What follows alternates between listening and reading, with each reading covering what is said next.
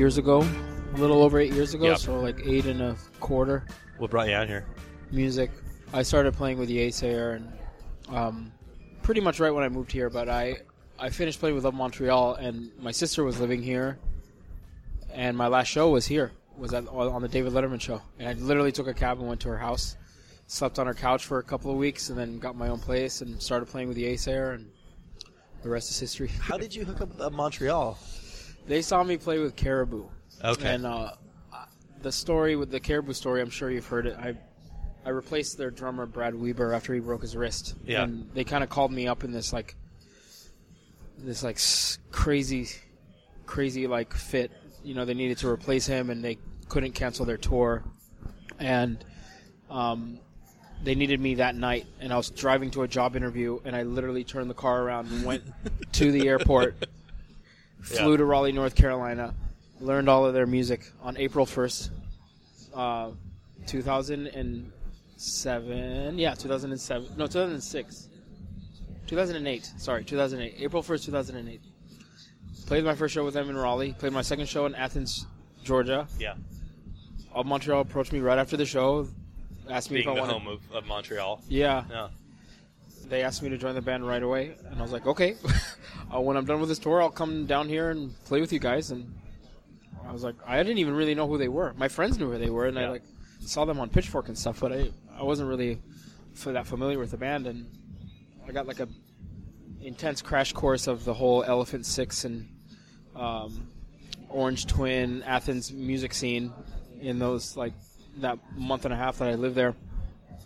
Played with them and you know it was it's crazy the, the whole caribou experience i met everyone that i played with in those two months that i played with caribou Both of these stories involve you just sort of like le- staying in a place, just going somewhere, traveling, and then just staying there for a while. I mean, you, you ended up Yeah. in Athens and you just sort of stuck around. yeah it, it's funny because it's kind of what i know my family moved Yeah. around a lot growing up i never really lived anywhere for more than four years Yeah. at a time and i was pretty much at that mark in columbus ohio where i lived before. And then I, the caribou gig came up and then the montreal gig came up. So i just I, I as soon as i got the caribou gig and I, I was like a week into that tour i told myself i don't ever want to have a job again. This is exactly what i want to be doing with my life. I'm, I'm putting all my eggs in this basket. So you know? literally that moment, you turned the car around, and then you were a professional musician after that. pretty much yeah. Yeah. It was really weird. It, I mean, to get even more detailed, I went home.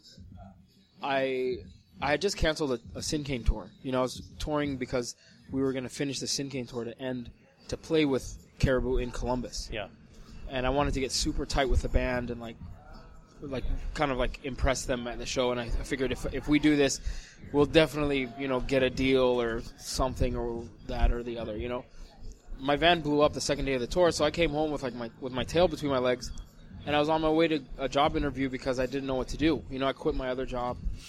Um, I didn't have any money, and Dan just happened to email me that morning about the gig, and it was a mass email. He, he emailed Steve Albini. He emailed, he emailed like all of these other guys who were reputable drummers, and who who the hell am I? you Yeah. know?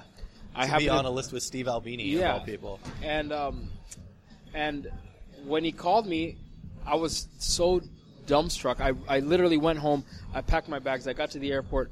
I overdrew my bank account on my plane ticket, and I told myself, "This is it. If I don't, if I don't get this job, if I don't like prove myself here, then I'm just gonna go to grad school and study ethnomusicology or something." You know. And Do I think you would have stuck to that if I if I if, if things hadn't hadn't fallen through? Um, I mean, it, it's it's kind of it's cool to give yourself an ultimatum, but do you think that um, Mm. you know? Do you think the universe would have been telling you something that it just wasn't the path you should be seeking? You know, probably. I, I hate to admit that, but probably Mm-hmm. Yeah. because I was in, I was in that interim where, you know, I didn't know what I wanted. To, I I had finished recording a Sinkane record. I signed a, con- a record contract with this label from, from Missouri. Yeah. You know, so I had a record coming out, and I had to do another one anyway. But I was thinking, you know, maybe I can do this as a hobby more than a Yeah. career.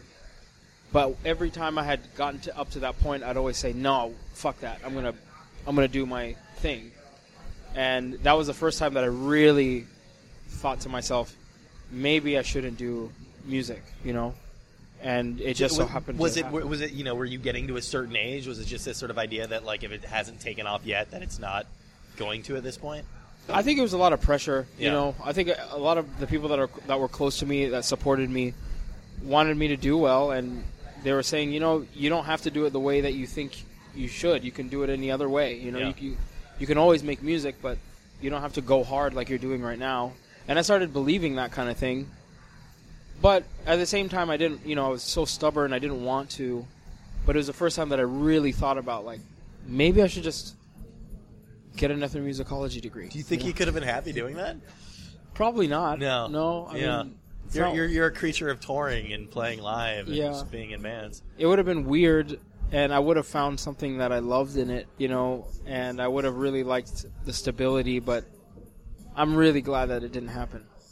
Is, is that something that interests you? I mean, do you do you, do you actively study music? Yeah, I Yeah. do. I think I'm obsessed with it. Yeah, and that's a good it's it's thing. one of those things where I don't know what I would- what I would do without Yeah. music. You know, I, I I love every aspect of it. I love the history. I love the research. I love being a student of it, and I think about what else I can do and what other kind of musical project I can take on that's not like performing, you know. And I, I you know, I did that William Onyeabor thing where Yeah. I was the MD, the music director for the project, and I really enjoyed that. And through that, I've been curious about maybe curating musical projects at like places like BAM or National Sawdust. Because you're doing, like you know, that, you're doing this DJ set over here, and I know you you you, you do those sets from time to time Mm-hmm. outside of there as well. So you do.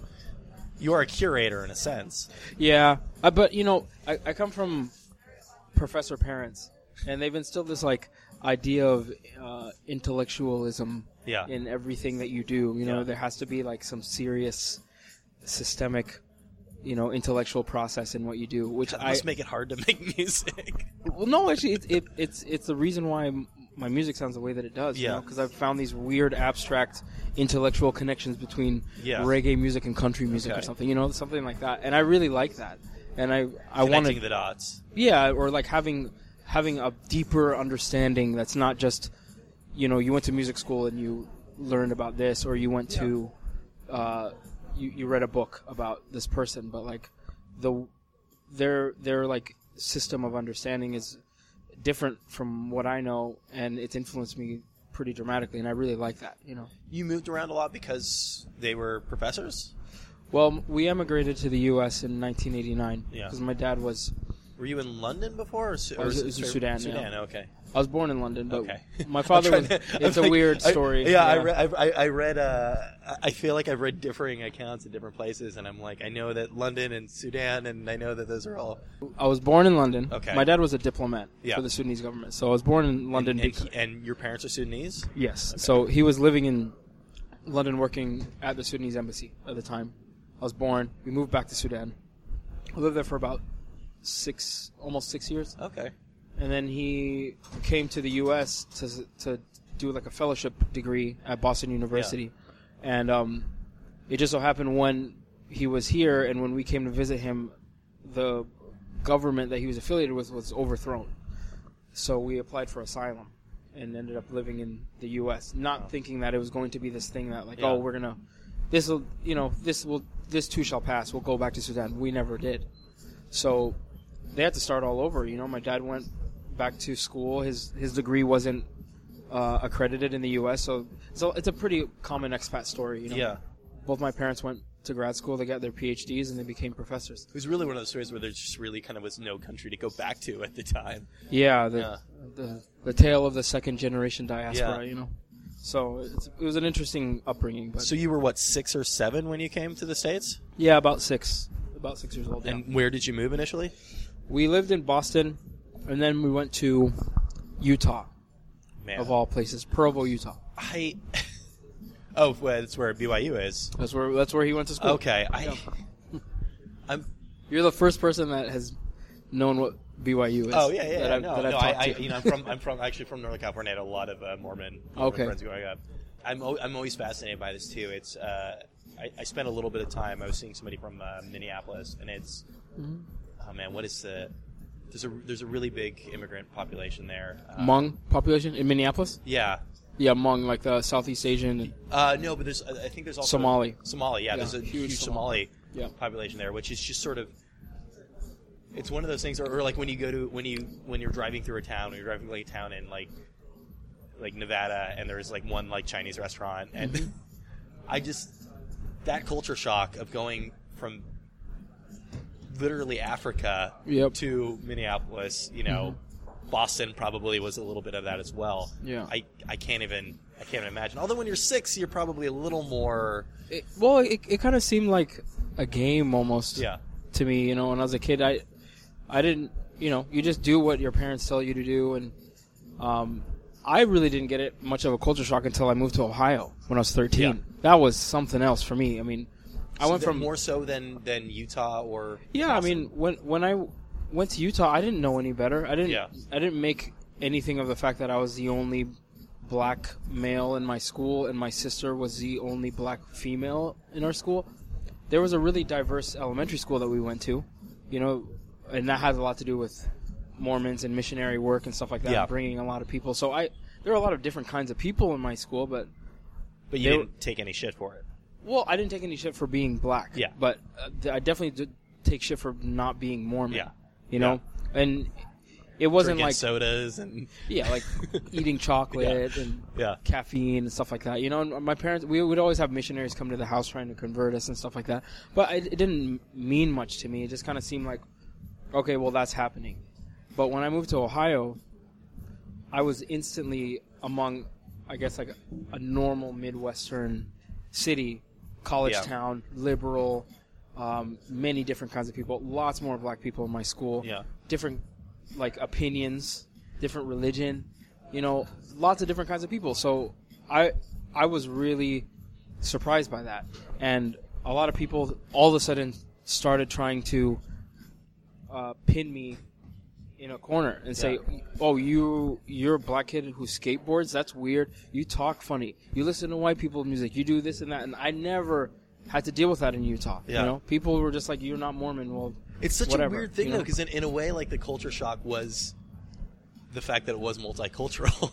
Yeah, you know, yeah. like bef- you know, moving to Utah, it was a very different group of people, but at least it was homogenous. Exactly. It was it was um it was funny, but I'm really glad that I experienced that. Yeah. You know? And then uh, you know at the at the same time I would be spending three months out of the year in Sudan, so I'd go I'd go a full school year Huh. around these people that were giving me shit for this or that or Yeah. whatever, and then I'd go back to Sudan and I would get the same kind of thing in Sudan where Huh. pe- people would say. You're not really Sudanese. You really got the the diaspora thing down. Yeah, I mean it's it's a common story. A lot of people Yeah. have dealt with it, but I'm really really glad that I dealt with that because it allowed me to experience the world with an open mind. You know, I I told myself I would never judge a person Yeah, because of the way they talked or because they weren't really from this place or that place or whatever. You know, and it allowed me to experience things in this really open and beautiful way. You know, and um, I got to see how so many different kids from all over the United States and Sudan experience the world. You know, they they experienced it a lot differently than I did, and it was really cool. So I'm I'm I feel like I feel like I'm uh, connected to a lot of different kinds of things because so of summer break every year you would go to, to Sudan. Yeah, literally like the day after school, Yeah, and we'd come home from Sudan the day before school started why spend that much time back there? because my family lived there. Yeah, okay. My Just- the only family that we had in the United States were, you know, my with my sisters and my Yeah. parents. All of my extended family lived in Sudan, so we needed to see them. You know, we went eight years without seeing them. oh wow, okay. Um, yeah, And my father would never go, you know, but it'd be me and my sisters and my mom, and it was great. It was. A, I'm really glad that I had that experience. I at the time it was annoying because I just wanted to hang out in Ohio and it's a like, long ass plane ride for a kid too. yeah, but it was it was a lot of fun and just being there and seeing like, you know, it's, it's kind of like Sudan's kind of like Cuba. You know, there's not much sanctions. There's not Yeah, much there's not any western influence there so you go there and you get to see like weird things like uh, a kfc but it's california fried chicken you know, and it's like this weird. This uh, idea of what American products are like. Exactly, but but everything is like Yeah. organic, and there's no um, th- there's no like mass manufacturing of anything. So Yeah. you get this like beautiful, uh, uh, organic experience there in a third world country, and then you come back to the United States and you just see this like crazy commercialized, Yeah. super weird uh, place. You know, But but to them, the to the kids in Sudan, you were just an American. Well, not necessarily just an American. Like, it, like I said, the whole traveling thing for me was a game. So Yeah. when I'd go back to Sudan, I would spend like a month really trying to assimilate, dress like my cousins, act like them. Yeah. You know, pick up my my uh, my slang again, and Yeah. you know, it, it was like it took me a month to get I have that habit when, whenever I go somewhere, whenever I travel, where I start like picking up little mannerisms of, Mm. of accents and things like that. You know, exactly. I have to watch myself because I feel like it would get like offensive if you leaned into it too much. But Yeah. you know, I, I don't know if it's I don't know if it's just sort of like path of least resistance, but Yeah. you don't want to you don't want to stand out, and you don't want to. Part part of me too, I think, is always. And I really started feeling this. Um, I'm, we're going to be feeling this again very soon. Uh, but I remember when Bush was president, hmm and anytime I would do traveling outside the U.S., it would I, I would just be like, you know, I'm, I'm just going to be as nice. I'm just going to go with the flow as much as possible. Yeah. I know that like I've already got this strike of being an American against me a little bit. I'm just going to kind of like try to blend in as much as humanly possible. Yeah, I mean, it, it felt great to assimilate, and there was a part of it that, I mean, a large part of Sudan that I feel connected to because I'm Yeah. from there. But you know, even still, after dressing like my cousins and being able to pick up the slang again and and feeling like I totally assimilated, people could tell that I wasn't Sudanese just by the way I walked. You know, Huh. or or I'd go play basketball with my cousins and I would be better than a bunch of kids, and they'd ask me where I learned how to play so well, and I said, "Oh, I live in the U.S." And Yeah. they'd be like, "Oh, okay, you know, so you're not really from here," that kind of thing. How do how does a Sudanese person walk? I don't know. I don't know. But it's they a, could it's a just tell weird. from afar. It's a weird thing. I mean, there's this really great book that I read by uh, Philippe Wamba called Kinship, and he beautifully paints the the story of like the second generation diaspora. He Yeah. he was from uh, Zaire, and he talks about how he would go back and forth and deal with very similar things. And I remember reading that book one one time when I was flying back from Sudan, and I was like, finally, I, I don't feel alone. You know, this is this is a universal experience. People do feel this. You know. When does music really start coming in? When when did you really start getting into it? I, s- I played my first show when I was 11 Oh wow! uh, in what Provo. does an 11 year old do? yeah, What is what is that like? we covered a lot of Pearl Jam. okay, We did. so you uh, were in a band as yeah, 11 year old. Yeah, we were Well, called Present Tense, and um, It's a very good 11 year old band name. actually at the time we were called Rigid Prawn. That is It's even better. that's almost. If you told me you were in a ska band, I wouldn't be surprised. I was absolutely obsessed with ska at the time. I went to Scott Patrick's Day that year in Provo, Utah. Yeah. It was it was a thing, but I mean, when I was a kid, when I was living in Sudan before I moved to the U.S., um, I remember having these really surreal experiences watching my grandfather recite religious stories in these big, huge religious gatherings. Yeah. And he sounded like he was singing when Yeah. he recited these stories, and I would literally hallucinate just like hearing him and like the and the the repetition and kind of a mantra. A, a religious experience. Did it feel like at the time? it it felt like a religious Yeah. experience, and it was and it was really profound, and it kind of shaped my understanding of of music. You know, spirituality and music tying in together. And I played my first show when I was 11, and I got that same experience, and I Huh. haven't turned turned away since. You know, I I knew that's what I wanted to do when I was 11 years old, and I spent every second of high school and middle school just being obsessed with music, going to shows, playing shows, starting bands with my friends, you know, and just d- d- doing whatever I could. I was that kid at every show that would have like the demo, give it to the band. That's how I met the Yeah. Caribou guys. I gave them my demo. Oh wow. How did your your intellectual professorial parents feel about that?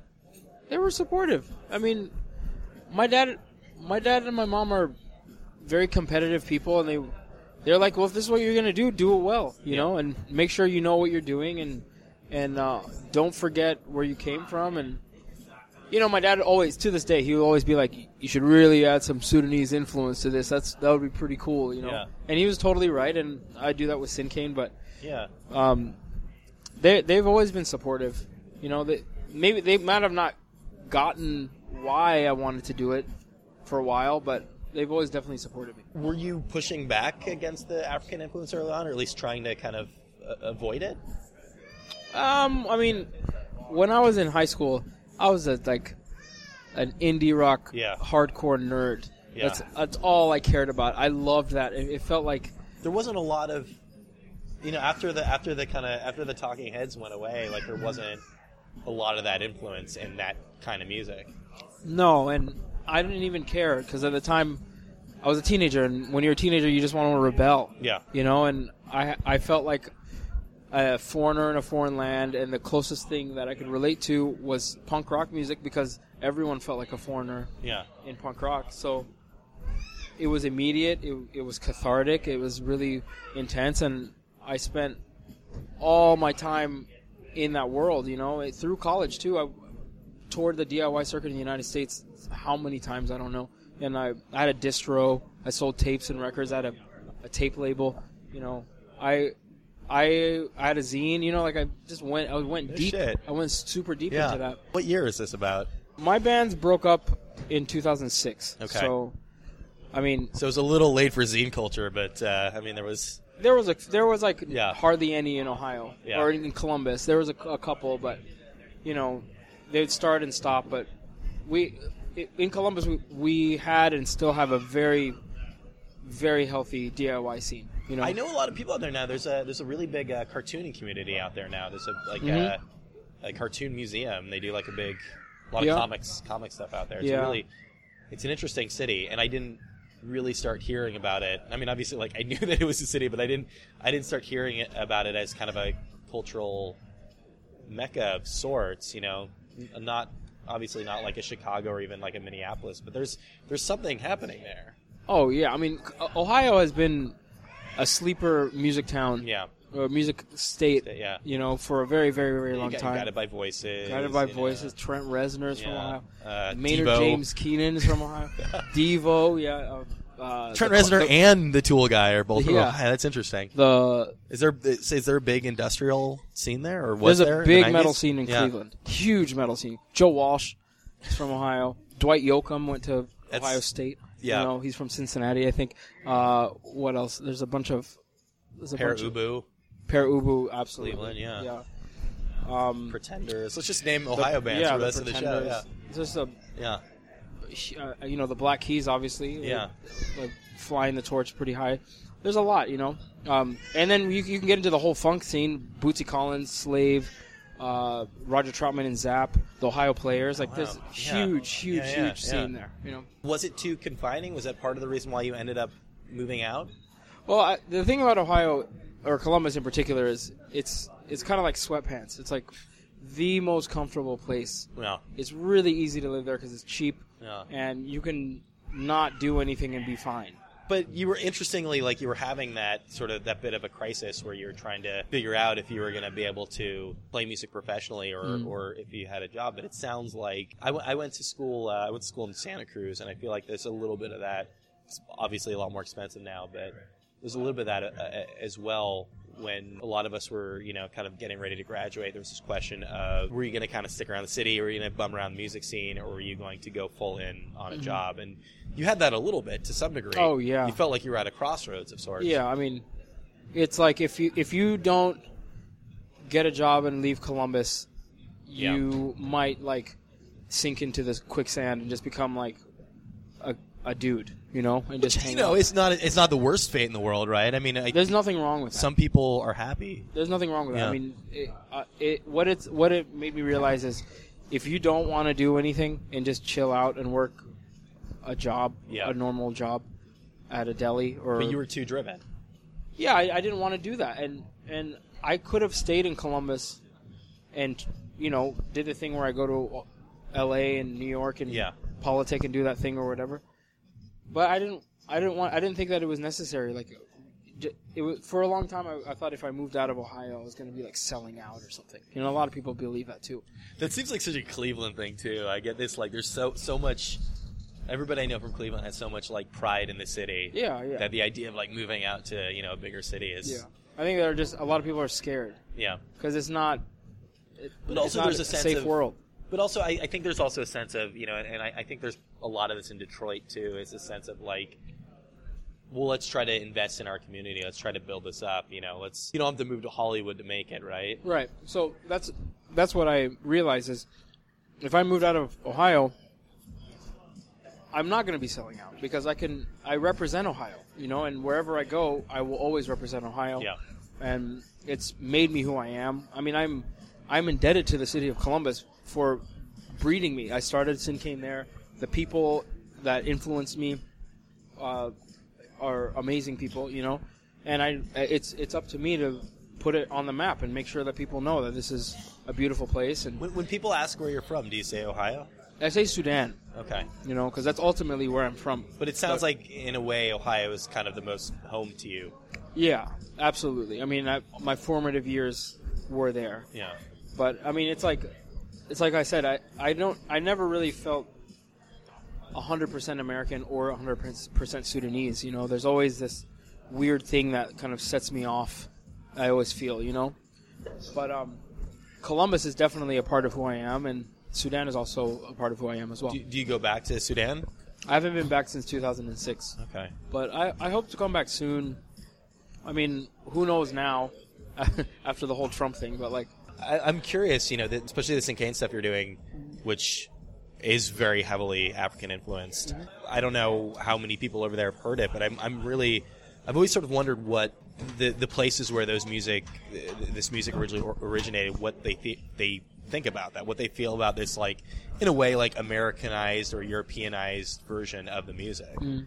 well, I think the response I've received from Sudanese people is pride. You know, they're really excited to see someone who's like them do something something special. You know, Be, because of who you are and where you're from, or because you're actually incorporating some elements of that I think music? both. Yeah. I think both. I mean, there are a lot of other Sudanese artists who I'm friends with that don't necessarily incorporate Sudanese music or Sudanese elements as much as I do, or as like as uh, as obviously as I Yeah. do. You know, and and they they the their response from the Sudanese community is just is the same as as what I get. You know. Um, but you know, for me, ultimately, it's really important for me to show Sudanese people that there is a role model beyond a lawyer or an engineer or a doctor who who can represent Sudanese Yeah. people. You know, there, there aren't any Sudanese artists out there that pe- right now that they can like attach themselves to. And It- it is that thing of you know if you're if you're going to sort of if you're going to move to the states or or you know the UK or something, I it's probably slightly easier to do that if you've got a career where you're um, you know a diplomat or, or a lawyer or a doctor or something that's really needed. I, yeah, it, unless you really get lucky and strike it big, it's got to be much harder to kind of to, to move up as a musician. Oh, absolutely. I mean, the, some of my friends in Sudan who are musicians do music as a as a side hustle. Yeah. You know, because and, and their their response to that is is exactly right. They say, "I'm a dentist because people need dentists in Yeah. Sudan." You know, and that I mean, I, I don't blame them by any means, but it's up to people like me or like Oddisee, uh, the rapper Oddisee, Yeah, yeah. Sudanese, or uh, Yeah. Alsarah, or like you know, for people like us to to do the best that we can to showcase that Sudanese people are doing it as well, so we can bring back and share the love with everyone there. You know. You must have thought about uh, touring or, or playing a Sinkane there. I hope so. I hope we can do it soon. I mean, it's a little complicated, but it won't be. It won't be like out of the, out of the cards. You know, like Yeah. we'll, we'll figure it out. You know? It would be really interesting to, to go and not only tour, but really, uh, you know, to, to record there. You know, to kind of to kind of go back to where a lot of this is from. And I mean, I think, I think that it's bound to happen. My friend Asada has done it a few times, yeah, and um, Amir Oddisee and I we talk about it a lot, and um, it it's not so so you guys are. of the do- question. have you guys toured at all, or are you guys? Who? You and Oddisee? We haven't toured together. We talk about it as well too, Yeah. but we haven't done that. But um, I mean, it's bound to happen. It's one of those Yeah. things. He has a record coming out soon too, and we're both gonna try to figure something out. It's interesting because you know there's this there's this common thread between the two of you. It's very di- two very different kinds of music, Mm-hmm. but that that that that sort of that root, the fact that you're from the same place, Yeah. is really enough to bring you together. Yeah, I mean, the experiences he's had Yeah, are very similar to mine, and they're also very different from mine as well. But he, him, and I have a a strong connection. We're really good friends, and I've got to. Yeah, I mean, I have to imagine that, that being a being a rapper from Sudan is different, if only because like, you know, obviously like hip hop is predominantly black, Mm-hmm. right? So it must be slightly different than the experience that you've had through indie rock, which is very very white for the most Yeah. part. Yeah, I mean, yeah. He he also grew up in in uh, PG County in in uh, uh, Maryland, so Okay. he he he's seen a lot of things, you know, and he's experienced a lot there, and uh, he eloquently paints that picture through his music, and it's really great. When I when I hear what he's got to say, you know, in his songs. I'm always so inspired because Yeah. he does a really great job of explaining and painting this beautiful picture of his experience. So your dad was a big part of the reason why you, you started playing African style music. Well, I wouldn't say. I mean, I wouldn't But give he was him all pushing the you a credit. little bit, Yeah, though, right? It Both was- my both my parents. Okay. but you know I, what I think is, as an artist, you do you do or you create what you know, Yeah. and as for as for as long as you can try to push away who you are out of your your creative, uh, you know, musical adventure or whatever, it's it's gonna come out. But it must know? have been nice too. Like all of a sudden, you're like, "Oh yeah, I've got this whole this well. Yeah. I've got this like reservoir of Well, music that I'll- I haven't tapped into yet." I'll tell you exactly what happened. Right after all of my bands broke up that I was in in college, I decided, okay, the next thing I want to do, I just want to do on my own.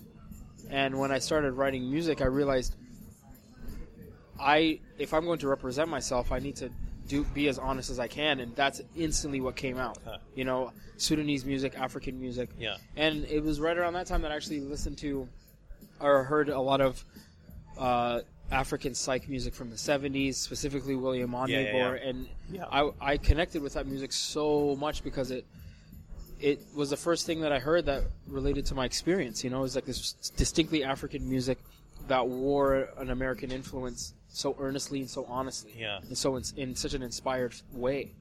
And I thought, this is what I, this is what I want to do. This is how I want to be um, known as. You know, so it gave me a lot of inspiration to um, and confidence to do exactly what I did. You know, like br- bring Sudanese elements out and figure out how to mix them with who I was as an American. When you were learning to play music, were you learning on on those instruments to some degree? Was that part of the process of learning to perform? You know, a lot of those like African percussive instruments.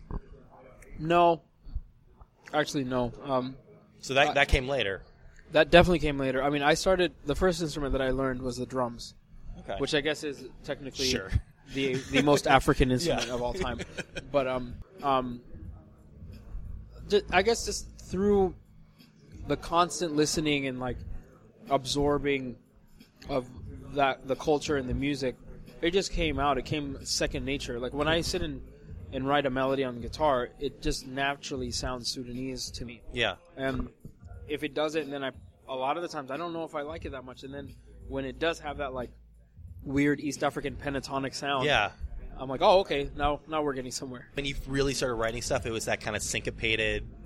Well, well the first Sinkane records were like super stony, Yeah. ambient, free jazz kind of Okay. uh, spiritual sounding stuff. So the the through line of the project was never this is what it's going to sound like musically. It's just this is going to be my Yeah, I'm pure. is whatever that comes out of me. I Yeah. mean, the, the first couple of records were were super amorphous and sounding like you know drony kind of stuff, and then when it started to get structured, that's when the the Sudanese and the East African influence started coming Yeah. into play. You know, I was like, oh, you know, Ali Farka Touré. That's what my dad listened to a lot growing up. So that kind of vibe started coming out, and then when that came out, it was like, oh, well, this sounds a little like Sudanese music, and then I, it just started spewing, and every record it just comes more and more and more. So funny. Once you realize what you were actually doing subconsciously, Yeah. it just became that much easier. Yeah, exactly. It's And weird. It's weird how that works, and I think every artist deals with that. Once they hit a Yeah. stride, it's like it's like opening the floodgates. You don't know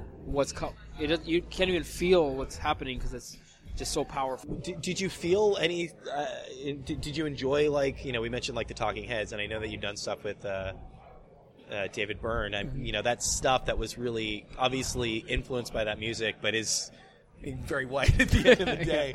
what, uh, what was your reaction when you first started hearing that?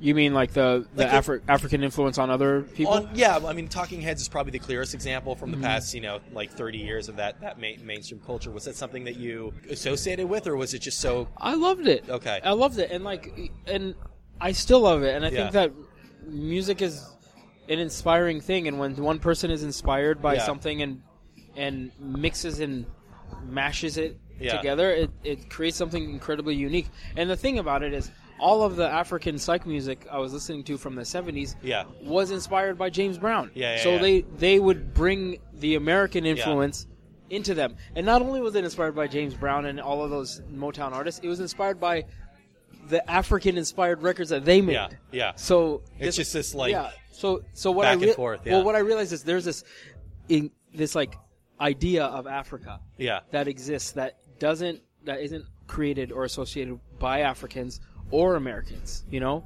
like for instance, I uh, this story when I would go back to Sudan, my friends would be like, "Hey, you're going back to Sudan. Why, why don't you? Uh, can you bring me back a dashiki?" And I was like, "Okay." And then my cousins would be like, "Oh, you're coming from America? Yo, I'm really into Prince Paul. Can you can you bring me a dashiki?" You know, so like this. th- They see Prince Paul dressing up like an African, like Yeah. Afrofuturist or whatever. Yeah, yeah, yeah. And then my cousins have this idea of Africa as Yeah. a dashiki. Th- This idea of a dashiki like creates this whole new understanding of what Africa is or African culture is that Yeah. that isn't created by either. You know, it's just the influence that that uh, both um, people put onto each other. You know, so that I think is an amazing experience to to be in the middle of. Like, you know, when I'm sitting here, like I'm not really African, I'm not really American, but then both sides are like influenced by this Yeah. idea.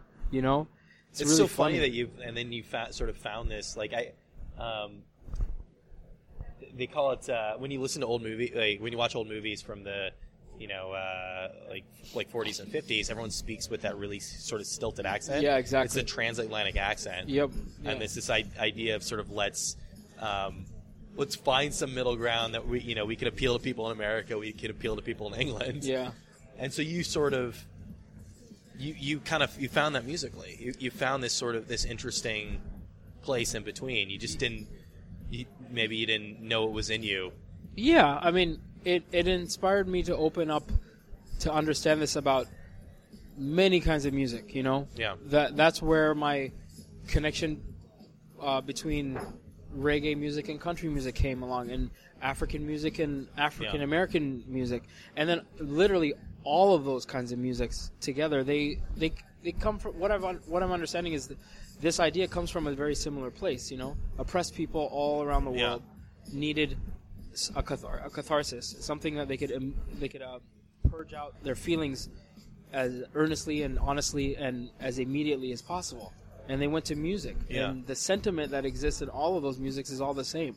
And the, and the flip side of that too, and and you know, hopefully this is something that will like help get us through the next few years. Is, is um, you know, the other side of that is that you know that's what that's what ends up connecting people. You know, that's in, in a lot of ways it's um, you know sometimes it's it's music or film or I, you know I, I guess sports also, but that's it, it's this it's entertainment that helps bring people together that like at the end of the day that's a lot of what breaks down a lot of those barriers for people. Absolutely, that's definitely absolutely true. And I mean, it's pretty funny what can happen at a Sinkane show because we have all of these different ideas happening together that are connected by one thing. It creates a really powerful Yeah. thing, really powerful message, especially when everyone in the in the band there's more than just me just playing the stuff, you know. And we aim to spread that, and it it, uh, it creates a really positive message, and that's that's like one of the reasons why I do music, you know. It, it must have, you know, I mean, that part of that li- that light switch flipping off though is the realization that uh, when you really tapped into you know, this sort of this pure thing, that's when people started listening to it. Yeah. You know, I mean, that's Yeah, that's where because you know you were doing records before, but it sounds like right around the time you really started picking up. I mean, was, was that around Mars? Was I think it was around Mars. Yeah, Yeah. yeah, and that's and that was really a breakthrough for you. Yeah. Yeah, I mean, well, you know, it's it's funny you say that because I I think I am I, t- I amounted to that was the first time I was really vulnerable with myself musically. And know? that's that's when I heard about you. That's probably when a lot of people really started Yeah. hearing about you. and I I started to not be so afraid to express myself, you know. And it, it, it wasn't it wasn't just me doing that. My friend Greg Lofaro, who I've worked with since Mars, really brought that out of me. You know, he was the first person who would push me and to finish something, or Yeah. if I. I, I so easily would abandon ideas if it didn't happen right away. But he, he really pushed me to get the ideas out. And then whenever we talk about what the song was about, he'd really, really, really question me until I let it out, you know. And I, I, I, I was afraid, you know. I, we finished the record, and I was like, I don't want to fucking release this thing. This, this is like, I feel like I'm naked here, you know. But he pushed me to do it, and I'm really glad that I'm really glad that we did Lyrically, or everything, everything. I mean, he he is like my right hand man, and he writes a lot of the lyrics. Um, we t- we discuss what we want to talk about, and then he goes into his, you know, uh, library. but I mean, is that is that where you end up feeling the most vulnerable? Is is lyrically? N- not only, but yeah. I mean, obviously now Yeah. more than ever because lyric lyrics are the most important part into a song if you're singing. You know, It's Um, also yeah. I mean, it's also the most literal part. It's Yeah. also you know, I mean, it's a big the best way to connect. yeah, but also it's the easiest to read into for Yeah. listeners. but also musically, just having these ideas of, I want to mix these things together, or I want to try this weird idea that might not work. And as you know, when you finish a record and you release it out into the world, it's no longer yours. It's it's everyone else's, and all people want to do is critically respond to it. You know, there's a few people that are that would just want to listen to it and enjoy it, Yeah. but everyone has something to say and you just as an artist you have to get used to understanding that there are people that are going to like it and there are people that are not going to like it. And those p- people that don't like it are going to be mean and they're just going to talk shit and like that's hard. It's hard as a as an artist to like allow yourselves to be that vulnerable you know? A lot of people don't do it for that reason. But it makes you a better person and it makes you a better artist and And do you feel that you've got to some degree change from record to record?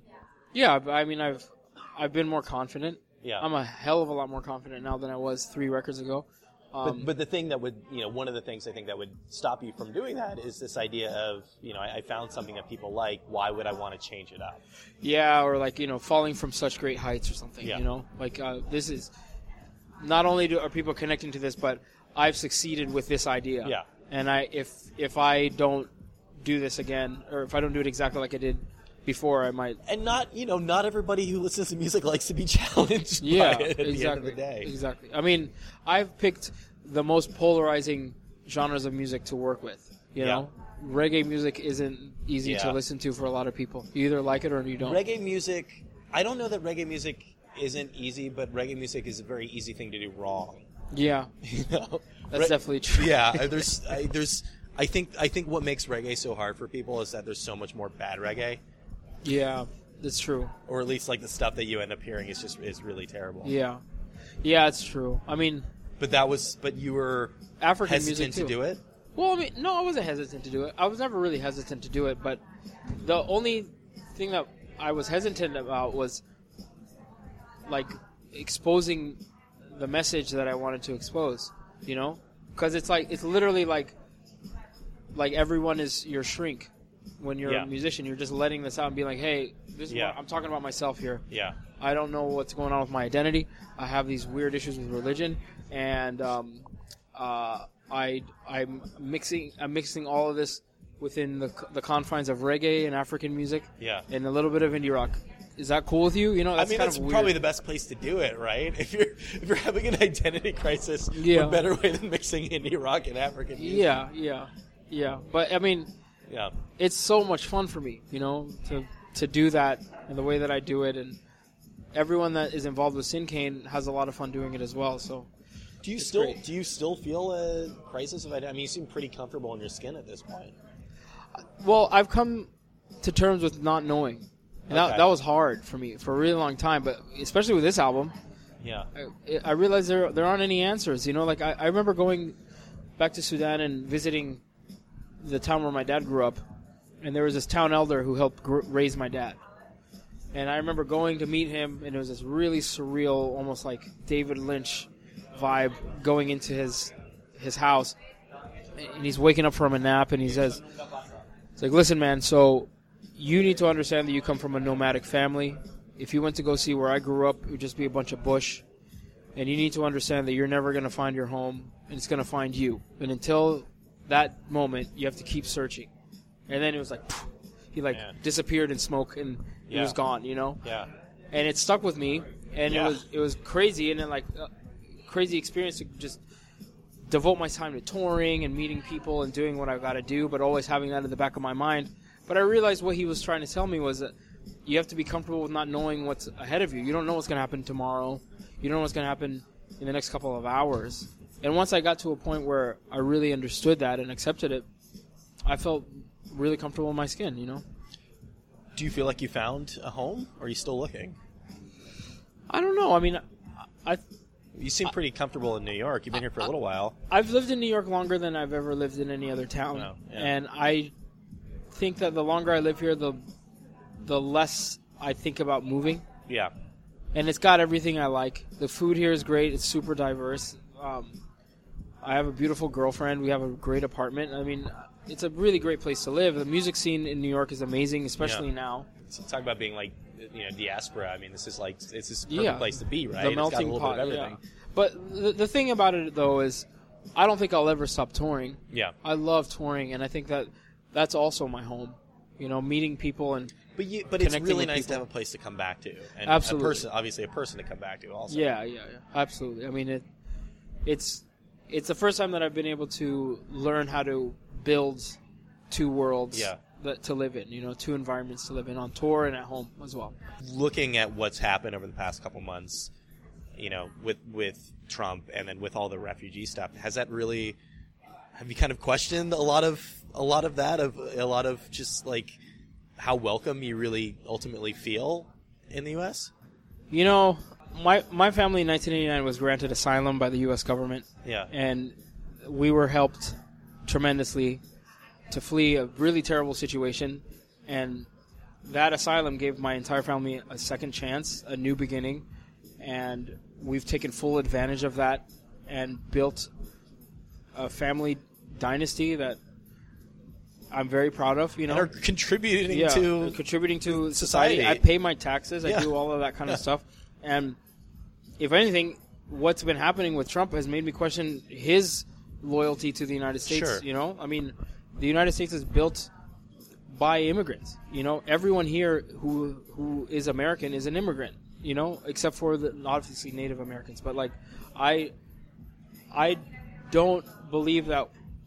I don't believe that uh, this this idea that he is projecting um, is representative or well, it's not. gi- It's not give. It's it's Yeah. not uh, achieving the the I- the what he what he hopes to achieve. If anything, it's Sure. bringing Sure. bringing a lot of people together to fight against it to show exactly what America stands for. You know, it's a welcoming place. Everyone here is.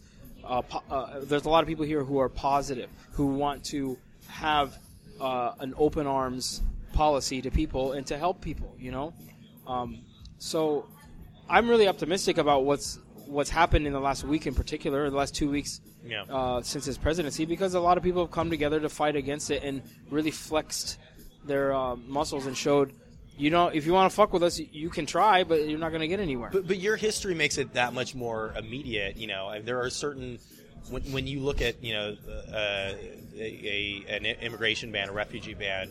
Um, you can point to a very clear moment in your life where, uh, if the rules had been a little bit different, you wouldn't be here. You know, you wouldn't. You know, you you wouldn't be experiencing any of this. So it's, I mean, it's it's that much more relevant to Yeah. you and your experience. Yeah, I mean, it, it makes me really proud to be an American. Yeah. And um, I I don't have anything to to deal with. I'm an American citizen, Yeah. so I don't, I don't have to deal with much. But Um, But if you look at where you were, and if you look at what your family was going through, Mm-hmm. they might not have made it through. Right.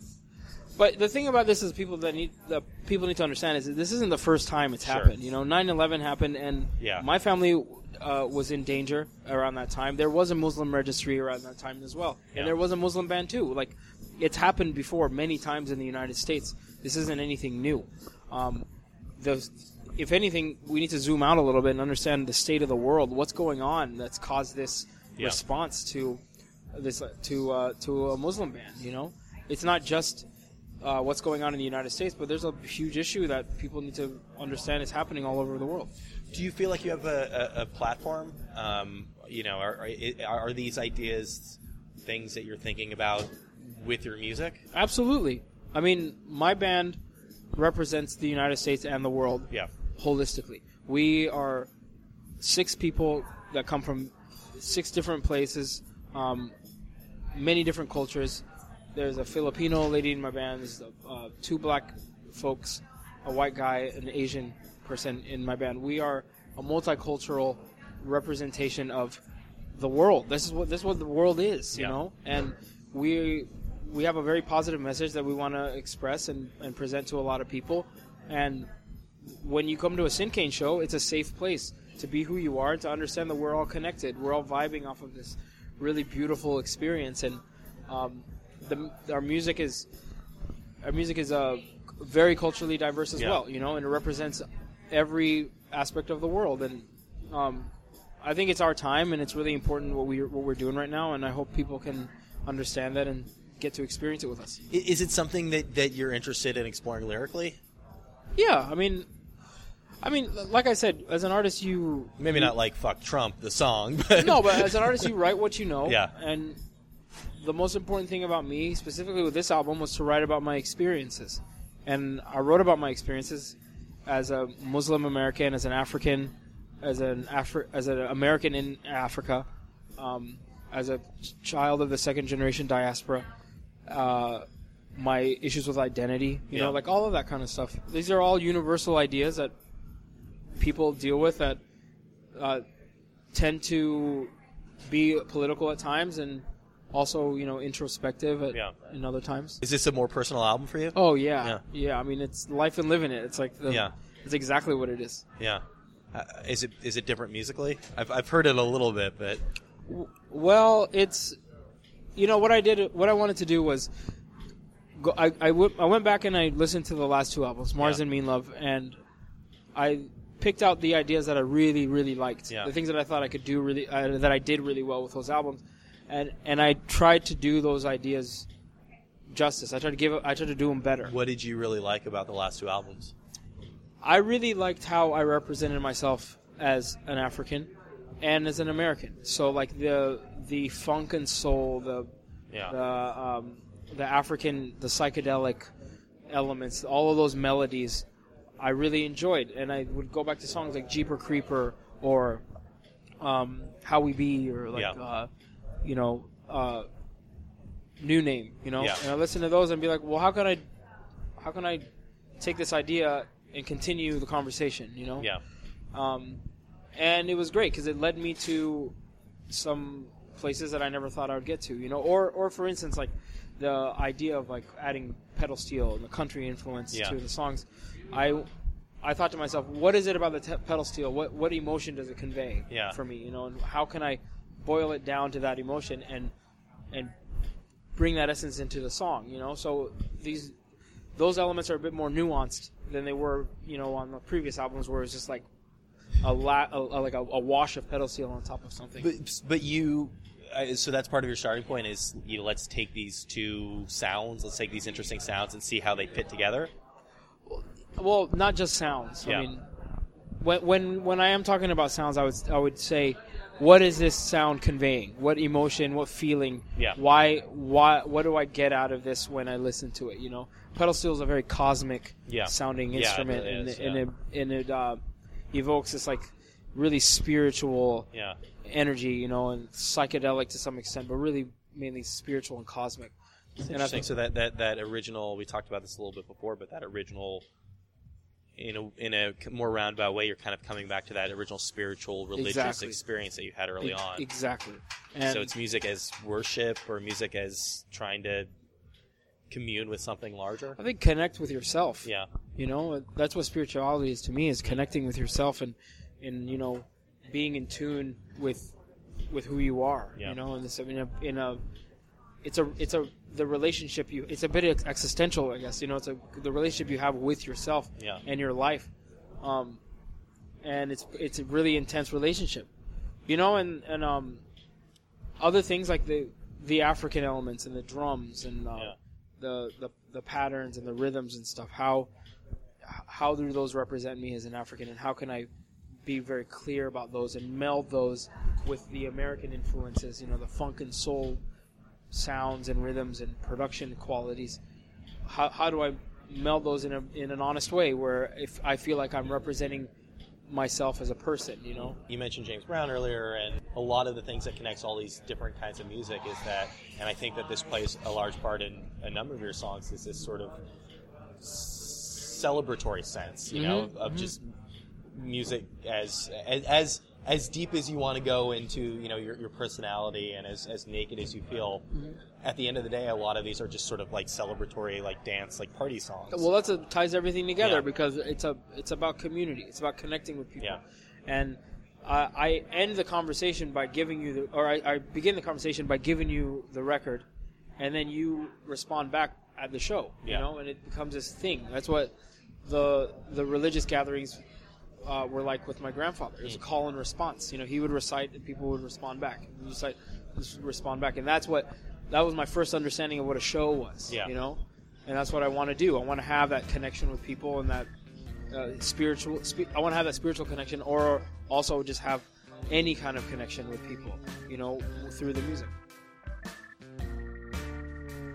There you go. That was Ahmed of Sinkane, which uh, I'm slightly embarrassed to say that I did not know how to pronounce until we had that conversation. I've been using the, the Spanish pronunciation thus far, but uh, I'm glad we got that cleared up. I've been a big fan of the band for a while. Specifically recommend you uh, you pick up the last three records, starting with Mars in 2012. Uh, the new one just came out last month, Life and Living It on City Slang. They, uh, really, really terrific. I think he's doing some of the most, uh, not only some of the most interesting, but just some of the most purely enjoyable music out there. He's he's, he's mixing a lot of stuff that uh, I think really just a lot of uh, a lot of sounds and influences that are, are largely missing from the world of uh, indie rock.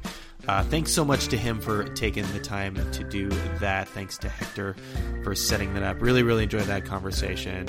Uh, thanks to you guys, as always, for listening to the program. If you like the show, you should uh, rate us wherever you get your, your podcast. It, it, it would mean a lot to us. We haven't had a rating for a little while, and it, it, it definitely helps. You know, it uh, these are. I don't think anybody. I don't think anybody outside of uh, Apple headquarters knows how ratings work on iTunes, but uh, we do know that rating helps. That uh, that will help us uh, push us up the list a little bit, and will, will help us uh, promote ourselves a little bit. Uh, so please do that. If you really like the show, consider supporting us over on our Patreon. We uh, we stopped running ads on the show a while back, so we're actually doing the program at a loss right now. Uh, you know, it, it certainly uh, costs money to host up a show like that. So uh, please uh, please consider doing that. If you've got any feedback, it's rylcast at gmail.com. Follow us on Tumblr. That's rylcast.tumblr.com. That's your first and best place to get all of your RIYL related information. Uh, like us on Facebook, and I think that's about all I got for you guys this week. So uh, thanks so much for listening, and stick around because we will be back just about this time next week with another episode of RIYL.